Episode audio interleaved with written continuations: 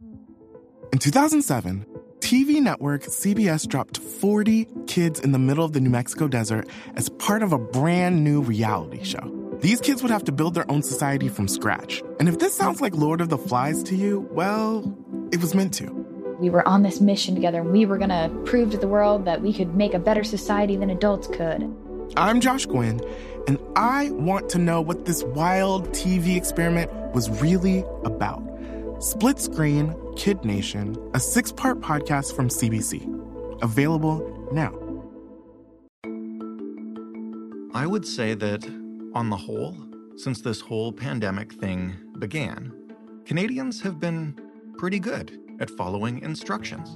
Not every single one of us, of course, and not perfectly, but when we've been asked to do something, to stay home, to wear a mask, to maintain a social bubble, to only see family outside, whatever it is, most of us have done it, and only a handful have really complained. That speaks, of course, to our relatively agreeable nature, but it says even more about the need for clear instructions for us to follow. Now, I'm not sure where in Canada you're listening to this, but all of that brings me to Halloween here in Ontario. As you may have heard, things are getting a little scary here. 821 infections are being confirmed today across Ontario. We've only seen one number higher than that. That came back on October 9th. Those numbers aren't good, and so naturally, the province has in response urged us to again go back to the rules that we were given at the beginning of this pandemic to only socialize outdoors where it's possible to maintain distance, to wear masks to avoid crowded indoor spaces, but also to make sure you walk and get exercise. You know the drill by now, you've heard it, which is why they canceled Halloween. My friends, we need to work together this Halloween to protect Christmas and the holiday uh, season this year. If you live in a hotspot in Toronto, Ottawa, York, or Peel, we would strongly recommend uh, avoiding door to door trick or treating this year and finding other safer ways to celebrate with your household. Look, I'm not the smartest person in the world when it comes to this virus, but we've been talking to a lot of those people on this show over the past eight months, and a few things keep coming up. First is that we can find ways to do things safely, especially things that happen outside. The second is that this pandemic has been harder on our kids than we know. And the third thing is that communication on this virus has been a nightmare. The more we learn, the more we have to change our messaging, and the less people listen. So, with that in mind, why are we canceling Halloween in Ontario? What are we learning about the way this virus spreads that changes the way we need to talk about it? And what kind of myths are making the rounds that keep us and maybe even politicians from making the right call?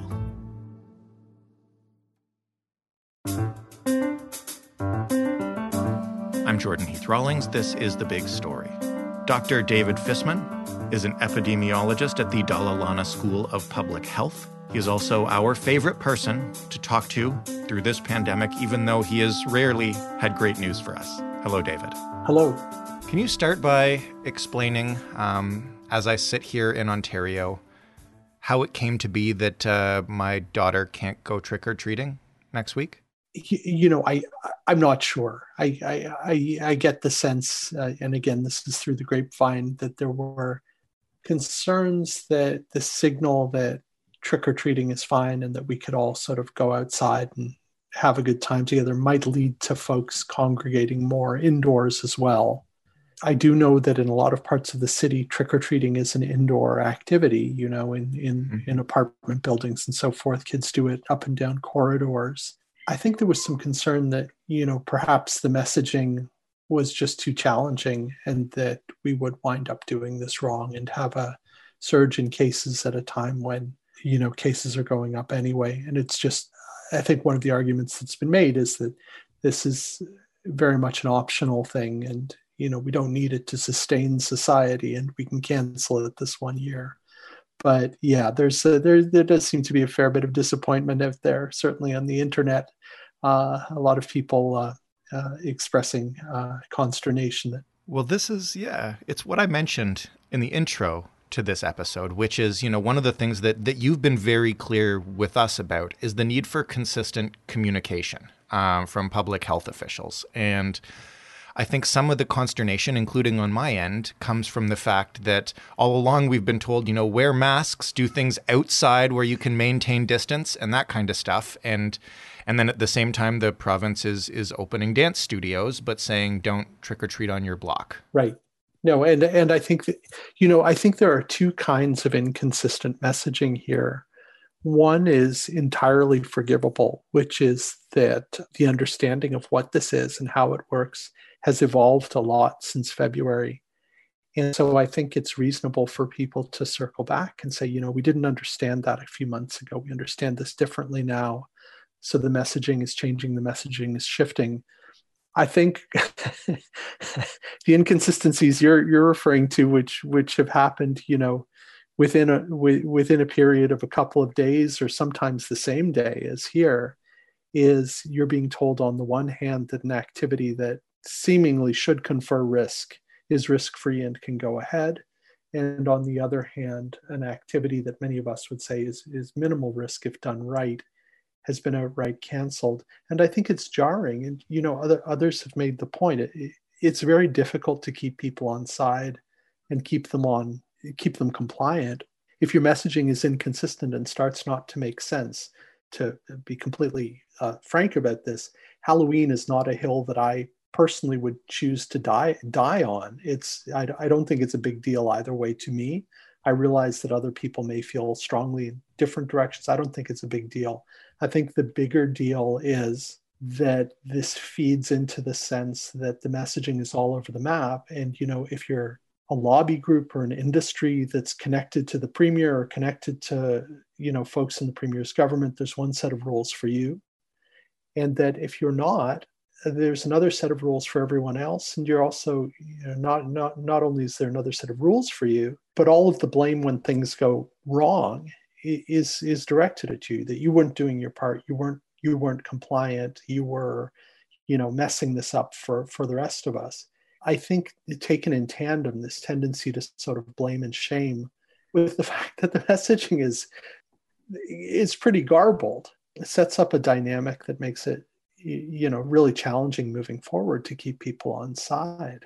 And it's not uh, it's not super fair of me to get you on this show and then ask you political questions. So i will i will move on from those. But what i'm what i'm really interested in in hearing from you because there's been a whole lot of noise in the reporting around the numbers from from various people whether or not the number of cases matter whether it's the deaths whether it's the positivity rate.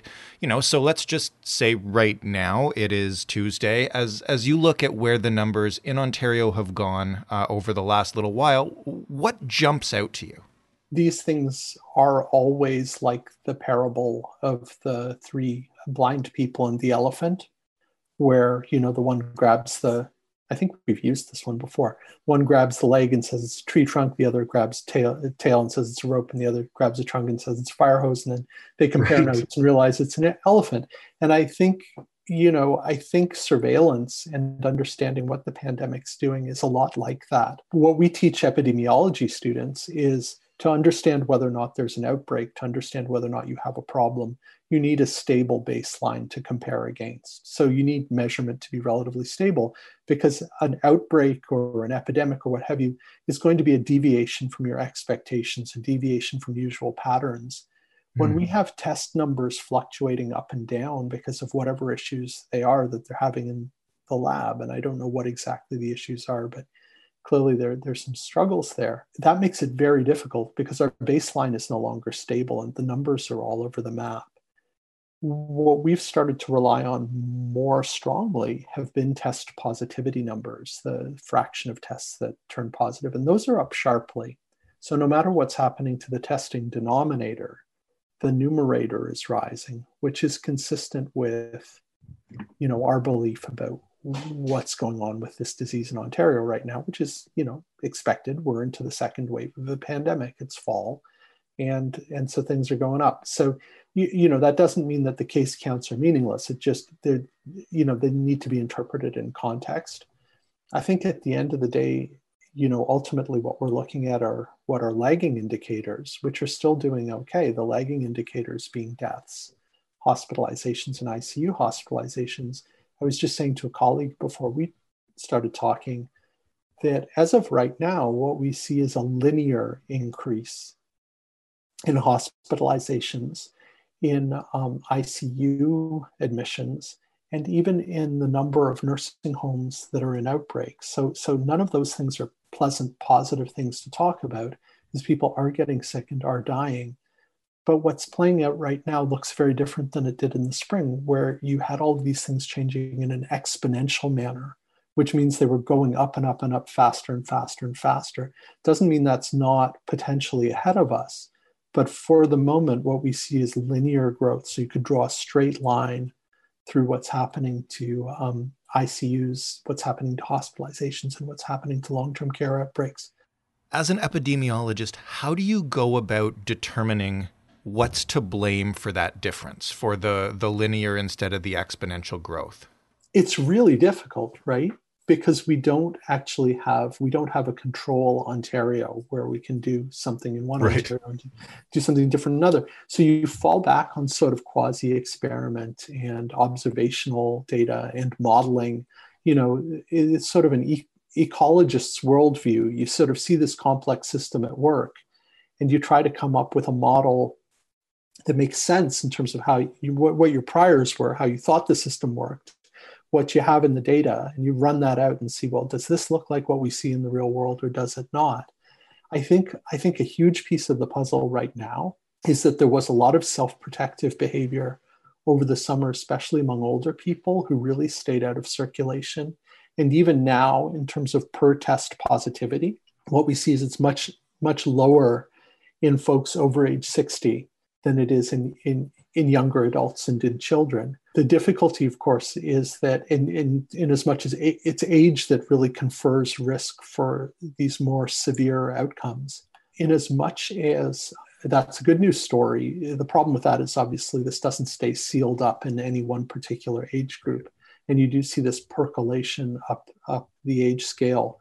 You also, right now, what we're seeing is um, amplification, I think, in schools I suspect, you know, by the time this airs, I think folks will realize that the schools are really starting to heat up as in terms of transmission. I would love to be wrong about that, but we've been seeing that in the per test positivity in the under mm-hmm. 10 year olds over the last, say, 10 days or so, where it's really been flat from the get go.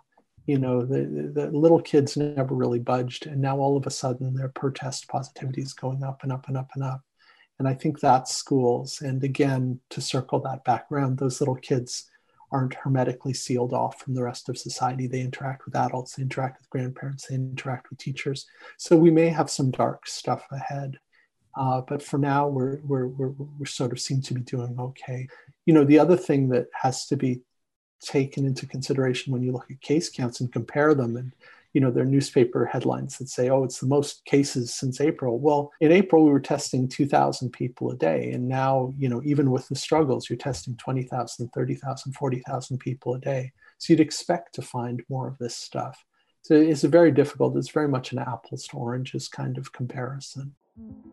In 2007, TV network CBS dropped 40 kids in the middle of the New Mexico desert as part of a brand new reality show. These kids would have to build their own society from scratch. And if this sounds like Lord of the Flies to you, well, it was meant to. We were on this mission together and we were going to prove to the world that we could make a better society than adults could. I'm Josh Gwynn, and I want to know what this wild TV experiment was really about. Split Screen Kid Nation, a six part podcast from CBC. Available now. I want to ask you quickly about uh, a couple of other uh, I will call them theories that I've heard floating around out there, and I wouldn't normally ask you this stuff, except I've I've heard these from a few a few really smart people. Um, and one is that the virus is now less deadly than it was in the spring, either through mutation or through that we've you know sort of tangentially acquired uh, better resistance to it. Yeah, I, I, I don't know. I, I, a lot of folks are looking at that and trying to find evidence for that, and I, and I don't think anybody's really seen that yet. ICU outcomes may have improved. We haven't seen that in Ontario yet. In Italy and New York are the two places I'm aware of where folks have published on that, where it looks as though survivability of this in the ICUs is improving. And I think that's great. You know, I think intensivists have learned how to ventilate people better. There is a randomized trial right now going on on anticoagulation in Canada. I'm sure there are a number of them. I'm not aware of any that are completed, but um, one of the things that seems to kill people is blood clotting issues that come about with this virus. So, anticoagulation may be helpful. This um, uh, steroid drug, corticosteroid dexamethasone, seems to reduce the, the risk of both going into the ICU in the first place and also um, dying once you're in the ICU. What's been interesting this week is that there are a bunch of you know, various and sundry uh, drugs taken off shelves that were subjected to a big randomized trial by the World Health Organization this week, uh, including uh, Donald Trump's parent favorite drug, hydroxychloroquine, right. um, uh, remdesivir, which has some evidence supporting it from, from, a very limited randomized trial. The WHO trial that came out this week is is a bust for all those drugs. So we don't think it's those drugs that are doing it.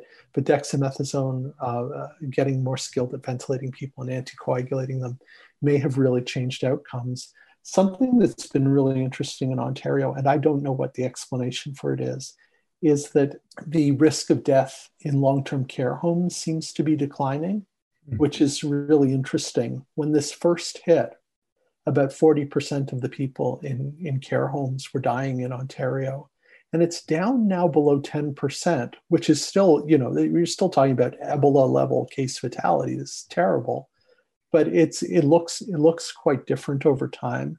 And whether that is, you know, there's this rather grim epidemiologic term for that, which is harvesting, which is the people who are going to die. You know, we already had two or 3,000 deaths. The people who are going to be very susceptible to dying from this are gone.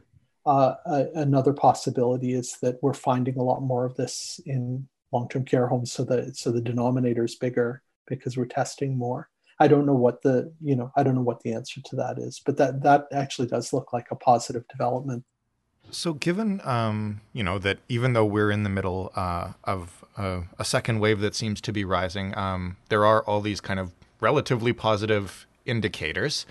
Will we still be able to make it through this? And I know you can't say one way or the other, but looking at the numbers, can you know, given all those uh, those factors, can we make it through this uh, without another massive lockdown? Which seems to get predicted every time we see one of those new, you know, oh, it's above 900, it's above 800 type spikes.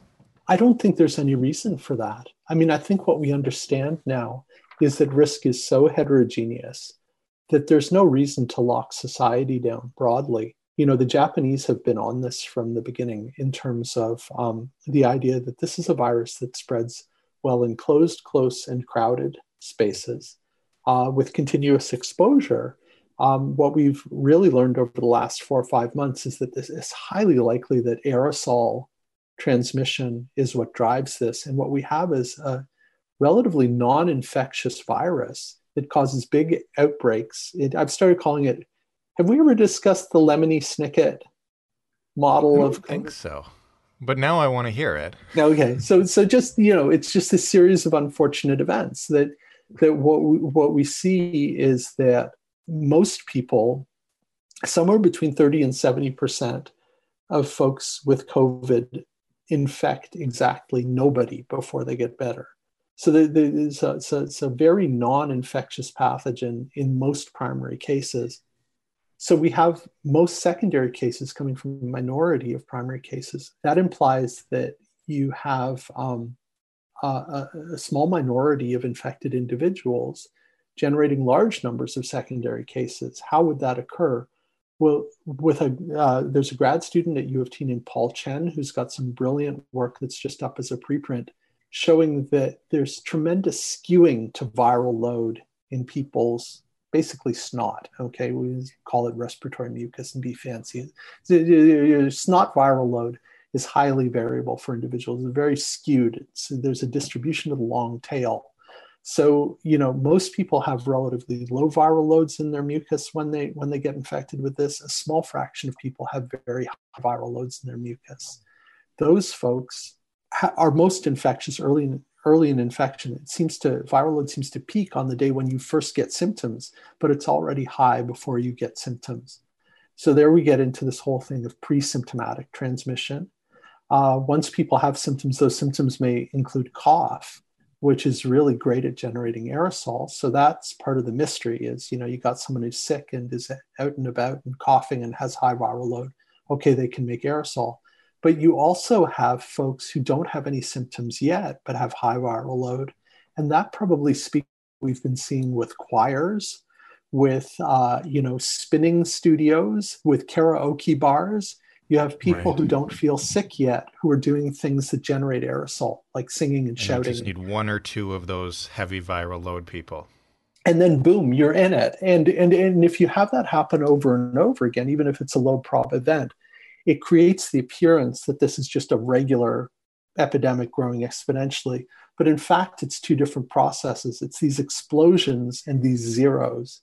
And what we see in the surveillance data is a, is a weighted average of those things. But that has huge implications because if this is aerosol, if this is place based transmission, right? There, there are some places that are just, it's like, you know, it's like the usual suspects. Show me the usual suspects.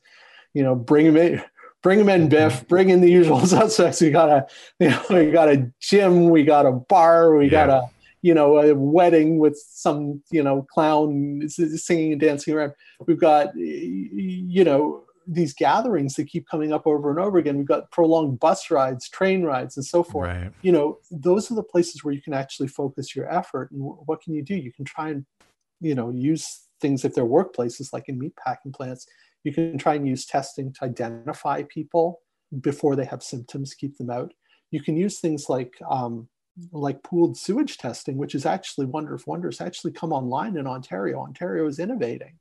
That's that's that's kind of something that's sort of wonderful to see. We're we, doing some innovative shit. We're we're literally doing innovative shit, and it works. And it's it's online now in Ottawa and Peel. And not only can you see the risk signal going up, as as my colleague Peter Jüni says, it's the ultimate pooled testing Mm-hmm. So, so not only can you see risk going up as the sewage signal goes up, you can actually see risk go down with what the government did uh, about 10 days ago in terms of the phase three restrictions. You can actually see that working in this as reflected in the sewage, which is kind of incredible.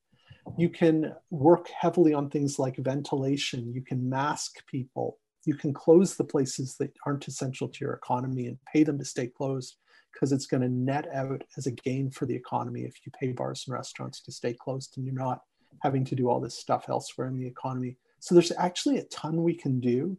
One of the biggest difficulties is we have to, in order to get there, we have to start by acknowledging that this is aerosol transmitted, which is a really weird thing that involves a lot of healthcare politics. And I don't even know if you want to go there.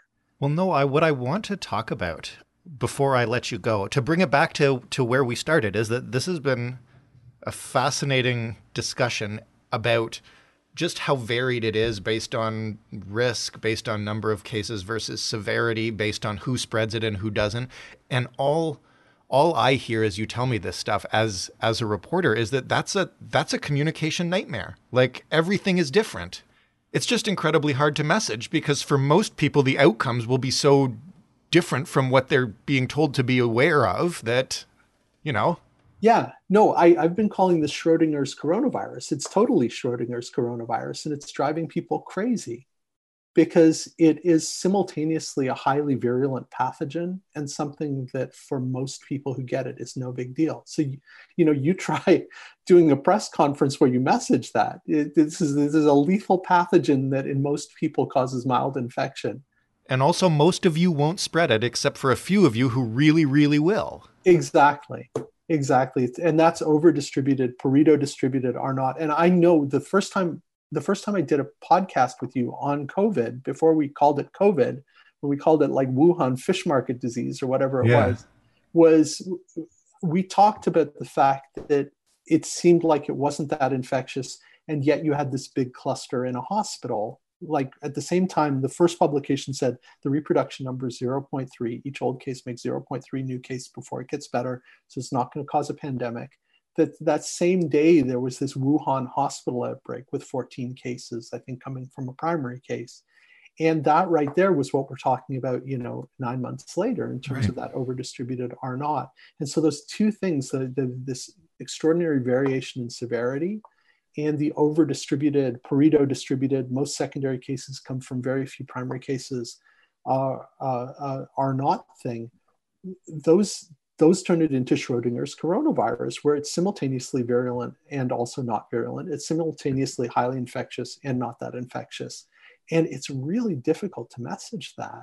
And then you get into the whole thing about kids, where, oh, well, you know, for a long time, into this thing. It was, you know, kids don't even get infected. And now we're talking about, you know, oh, did schools spark that resurgence in Israel or what, what have you? So, mm-hmm. you know, kids are not affected, but they are infected. Or they can be in 30 person classrooms, but they can't trick or treat outside. Yeah. Yeah. So, you know, and, and, and, and not to, not to, not to, you know, let, let the province off the hook here, because I, I think the messaging has been pretty muddled but I think it's important to have you know a little bit of, of, sympathy for folks who are trying to message this when it's such a contradictory mess. And then you get into the whole airborne thing which to me acknowledging that is really it's like that I, I, think is is kind of is is the path out of here. I mean the ultimate path out of here will be vaccine but in the nearer term there's a lot that we could do if we acknowledge that this was aerosol.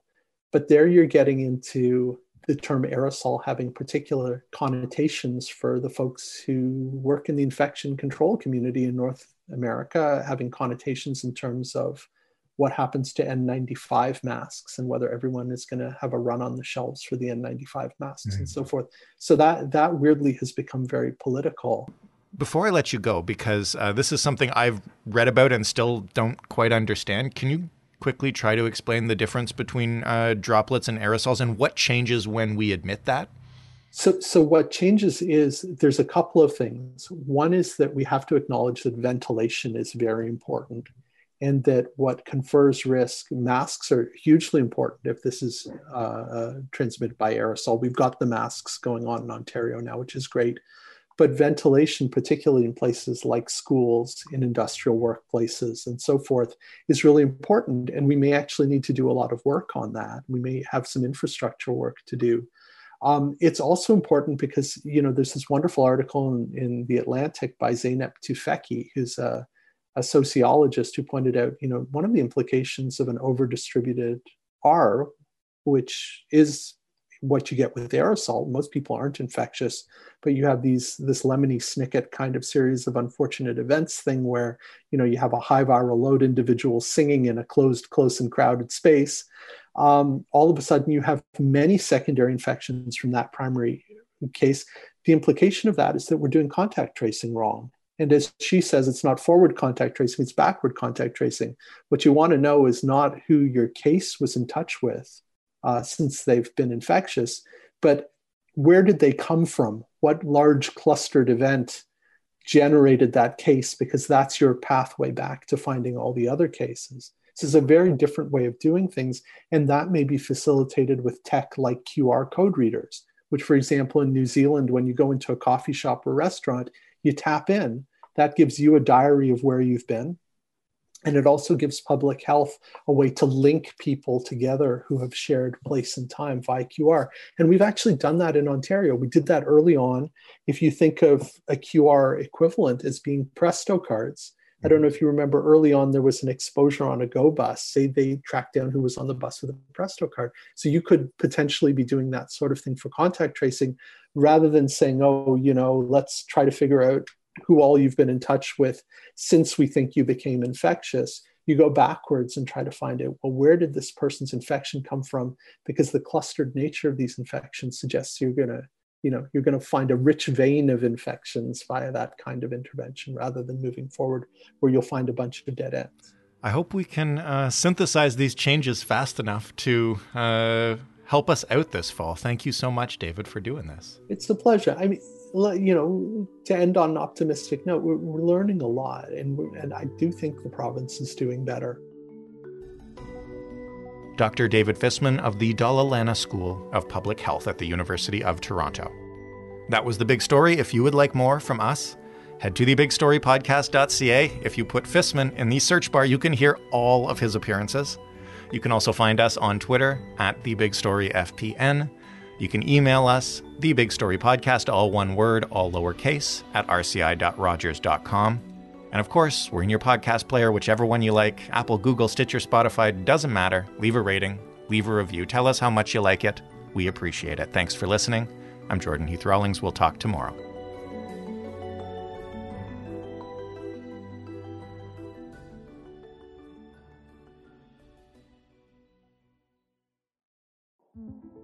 2007, TV network CBS dropped 40 kids in the middle of the New Mexico desert as part of a brand new reality show. These kids would have to build their own society from scratch. And if this sounds like Lord of the Flies to you, well, it was meant to. We were on this mission together and we were going to prove to the world that we could make a better society than adults could. I'm Josh Gwynn, and I want to know what this wild TV experiment was really about. Split Screen Kid Nation, a six part podcast from CBC. Available now.